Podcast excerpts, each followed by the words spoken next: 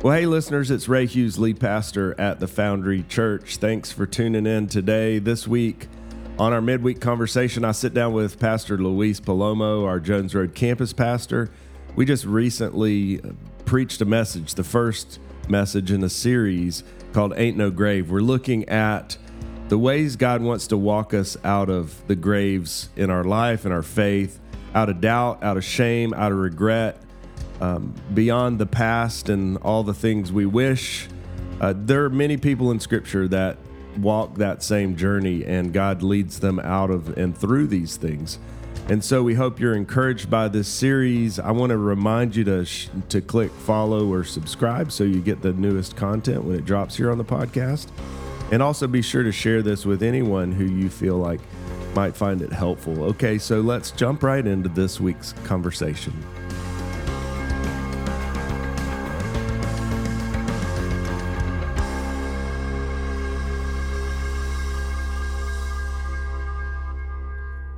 Well, hey, Luis.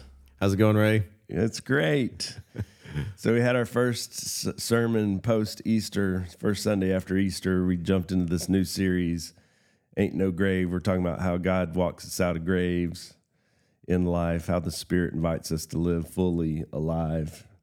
The resurrection means that Jesus, it's not just about Jesus, but it's about what Jesus does for us in our lives and invites us to walk into. And so many people get trapped in different things. And one of the things we get trapped in are our doubts. We're looking at, we looked this week at Abraham and Sarah and how they trust God. And because of that, um, God uses them in a powerful way to bring his blessing to the whole world. And uh, that we find ourselves in that story. Um, and so there's this wrestling with between doubt and trust and faith and when all the circumstances don't add up. And you know i think one of the things we talked about was how this message invites us to think of ourselves even if we're believers you know doubt's not just about doubt is a doubter is not just someone who's wrestling with whether god exists. A, a doubt we're all we all experience doubt in different ways that can hold us down. Even if we have a walk with God, even if we've, you know, had this relationship with Christ and we believe in God, there are still seasons when we say, uh, you know, what is what's what's up? Where's God? You know, this is hard or this is challenging or I thought God promised this and you know, there must have been times Abraham thought that, right? I mean, yeah. God promised and the circumstances didn't uh, really point to uh, the fulfillment of that promise. So, what about d- doubting Christians? What is that? Is that a well? I, as, as I look at doubt, just in general, I think doubt hits us all, whether you believe in God or not. This isn't just a Christian problem, but I think when we're, I think there's something within us that looks for certainty, that looks for security, and when we're when we're bound with by only what we can see I think that we really struggle to find that certainty because it's we know how frail it really is. Whether it's in our abilities, our strength, our money, our wealth, our political system, you realize how frail it really is. And you begin to either doubt yourself. You don't have to be a Christian to doubt yourself. I think you begin to doubt those in authority. You begin to doubt those who say they love you because they're not meeting expectations. And I think doubt has to do a lot with the alignment of expectations. And, and it's in that challenge. So I can doubt whether God is real or not. And whether I know God is real, that's not my doubt anymore. Now I'm going to doubt whether or not he's going to fulfill his word. Mm. And for Abraham, even at the end of the day, he never saw the promise fully fulfilled in his lifetime because I believe the tests that come our way are always greater than ourselves. Mm-hmm if if the tests are only for our benefit, then we're, they aren't really tests. Right. What's the difference? So we talked a little bit about a test versus a trap. Yeah. That God does allow tests to come our way. Um, and they're but they're always for our benefit. For our God's desire is always good for us and for the world. Yeah it's not a self-centered like God's will revolves around me, but God wants us to be a part of His good world that He desires the world to be, and we're active participants with Him in that. And so, but we also know we have an enemy who tries to trip us up and trap us, and sometimes those things can feel the same. Well, I maybe? think at the at the underneath it there is a a level of deceit that comes either through because of brokenness, because of sin in the world, either in our flesh, um, in the world, or by the devil himself. Mhm. And I think doubt comes in when I choose to listen to whatever lie that may be versus God's word, the truth. Mhm.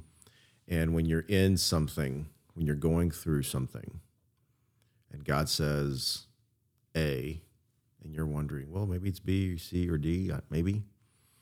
I think those, the questions are okay to wonder. It's how, where we rely our strength, where we get our strength from. Where we turn with the questions, maybe, and Yeah, because I mean, I- the same thing can be a test or a trap. hmm You know, that which Satan will you want to use for evil, God will use for good.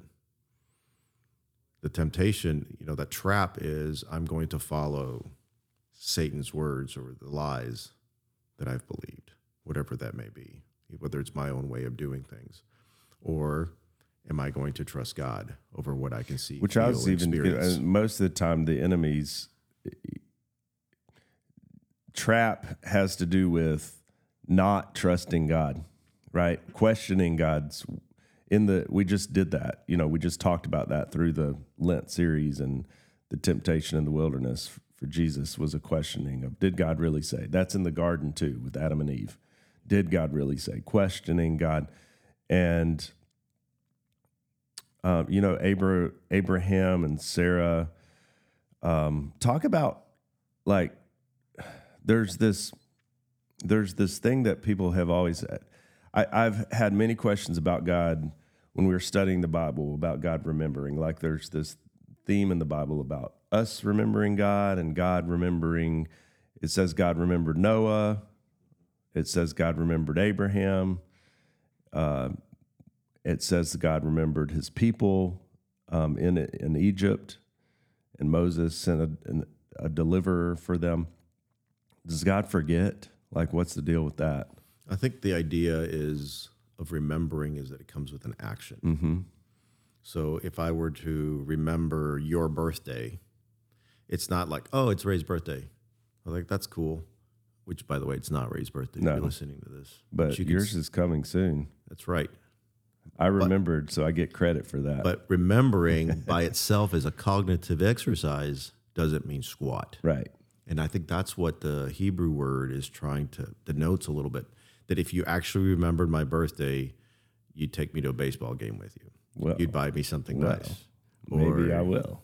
I don't know. I'm just saying, like you would do something because the remembering, the recalling of that person will then compel you to an action. Right.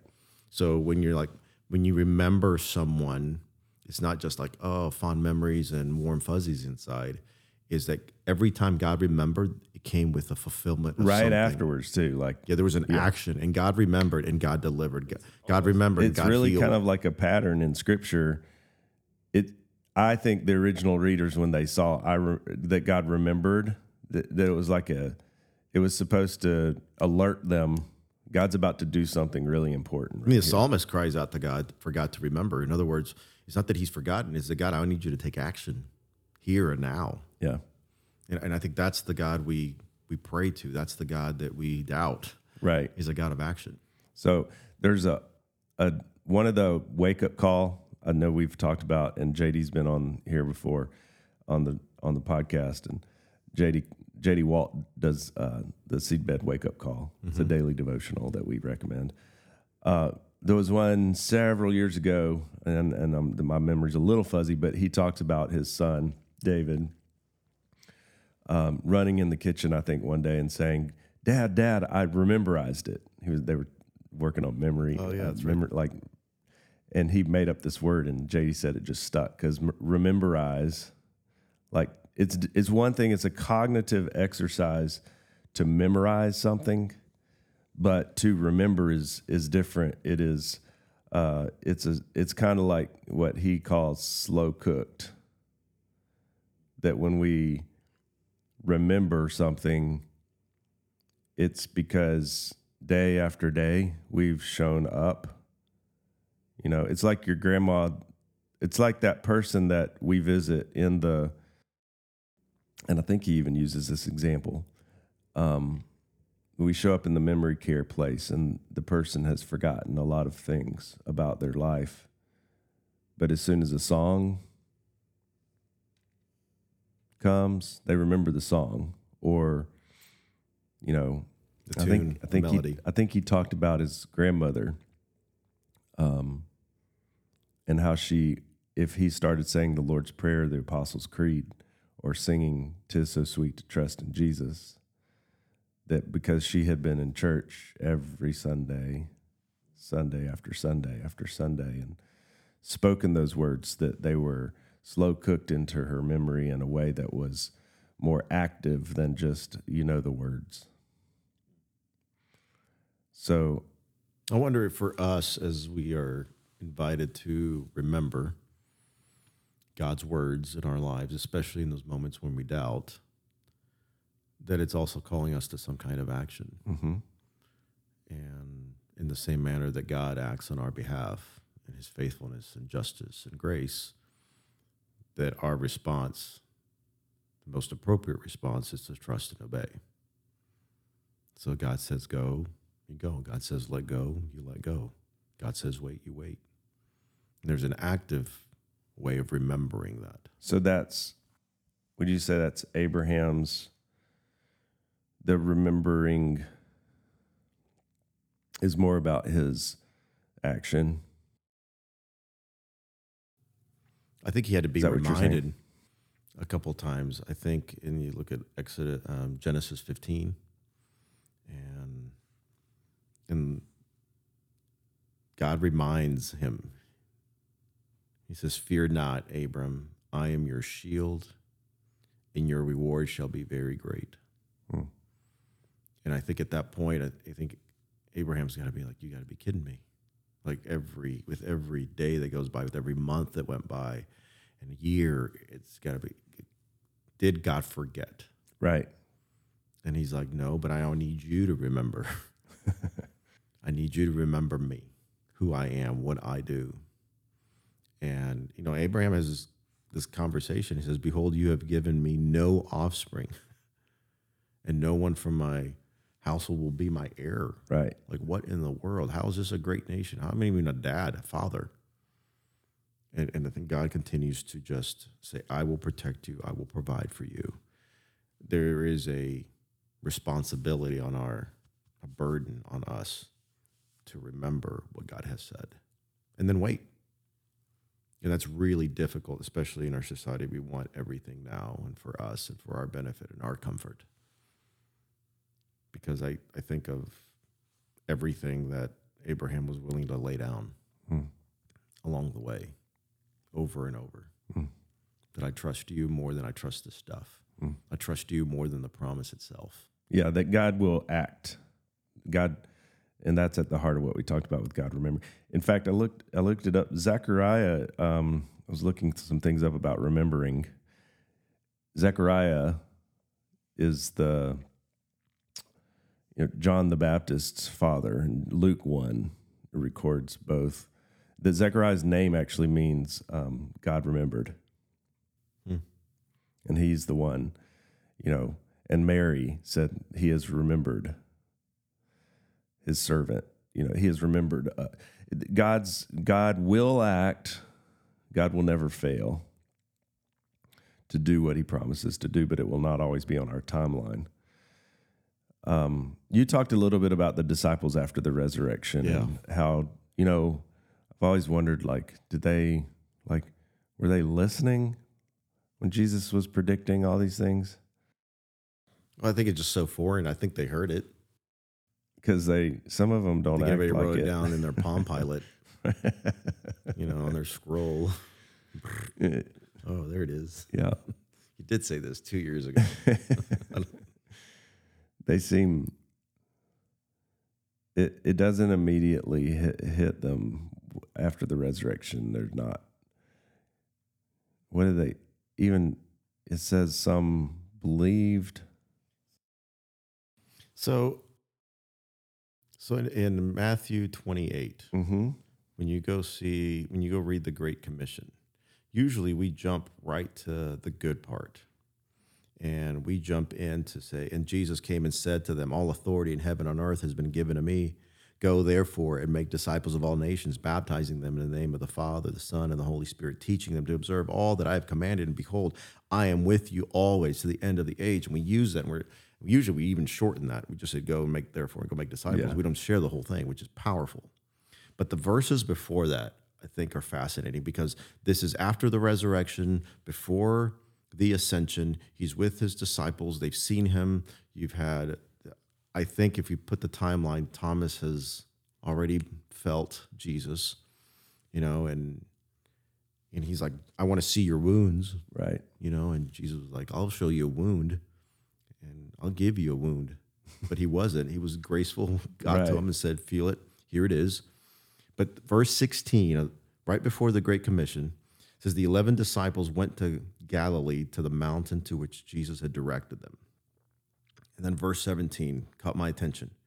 And when they saw him, they worshiped him. You're like, that's awesome. And then here's this phrase, but some doubted. Mm. It wasn't just Thomas that doubted. And what I love about it is that in the midst of worshipers and doubters, Jesus calls, invites, and commissions them and sends them to go out. And I think that's us, the church, that we are a group of doubters and worshipers. In our best moments, we believe and we worship. And in our worst, we doubt because we've been waiting, we're unsure, we're looking at things, and yet he sends them out in power and authority. And I that's why I think even the last phrase in the commission makes a little bit more sense to me. And behold, I am with you always. This assurance. Mm-hmm. The assurance is given to the doubters. The worshippers, like, yeah, I know, you know, but when you're not sure, you need to be reassured. And I think that's what Christ does. And he wasn't, I think sometimes we would like to say, hey, okay, uh, six of you worshipers over here. I need the other five over here, you doubters. I'm going to commission them and we're going to have a little talk, okay, doubters? He does it because I think doubt is part of our journey with Christ and not to be afraid of that, to press into it. Yeah. They showed up. Even the doubters are there. Yeah, I'm there. Right. It says something about it, right. I mean, like there's this level of like I, I'm doubting, but I'm still showing up. Yeah, I think it's it's it's powerful to think that God still wants to use me. Yeah. And and I think are you saying that you know, there are certain people that are doubters and certain people that are believers, or are you saying there's a bit of both of those characters in in all of us? I think there's a mixture in all of us. Yeah. That's important distinction because otherwise it's like, how do I get across the line over there? Yeah, I don't, and I, and I think the graves that we're talking about stepping out of, I wish it was once and for all. right. But I think there's a pattern that we see in Scripture that we must descend in order to ascend. There's things in our lives that's almost a pattern of life that things must continually die so that new things can be born. And I think that's the same thing as stepping out. There's not just one wilderness that we cross. There's all these different wildernesses. Oh, wilderness, I, I don't know how to say the plural of wildernesses, but I I think that's part of life that we go in and out of these seasons. We come in and out of these graves. Sometimes in our worst moments and the way we cope, it we go right back to that grave we just walked Right. out of. But I think it's almost like the people of Israel that at times it says Pharaoh and his army have been wiped out in that body of water. There is no Egypt to go back to. They're in disarray. Right. That which held you captive will not any longer. They can't because it has been defeated. It is de- and that's what Christ does on the cross. To say, you know what, I will continue to live into Right. this resurrected life It's a full of the slow- Spirit. long, lifelong process of, and the more you walk, the more you recognize the graves, and maybe, and you're able to get out, you know, to identify them and say, no, not today, I'm not staying there, I'm walking out. going to live over here. But I think all of these that were commissioned um, grew in their faith hmm Along the level, way, yeah. and they were used powerfully. yeah, And I think that's part of God which wasn't comfortable. It wasn't. It's not about their comfort or their security. yeah, upwardly. They weren't upward, upwardly mobile in all the worldly kind of ways. They were, you know, descended into greatness in the they were- kingdom. yeah, and that's the the way up is down. Yep. So we're going to continue this journey, uh, and maybe the encouragement for all, us all is to bring our doubts, to bring our fears or our questions, and show up. And maybe God has something to say to us through the rest of this series. Thanks for talking, Yeah, absolutely. chatting with me today for the conversation. Yeah, I would leave I would leave listeners with one last thing to not be afraid of the questions that come out of Yeah. the doubts, to press into them, share them with others, share them with God, because that's the way we learn, that's the way we grow. We may not have all the answers like Abraham did. He didn't have them all. But I think we can reach a place to say, you know what, I don't have to hide Right. in this. And that God brings the assurance that he needs, remembering him in the manner that he remembers us. Yep. So remember to tune in next week. That's right. Thank you, Ray. All right.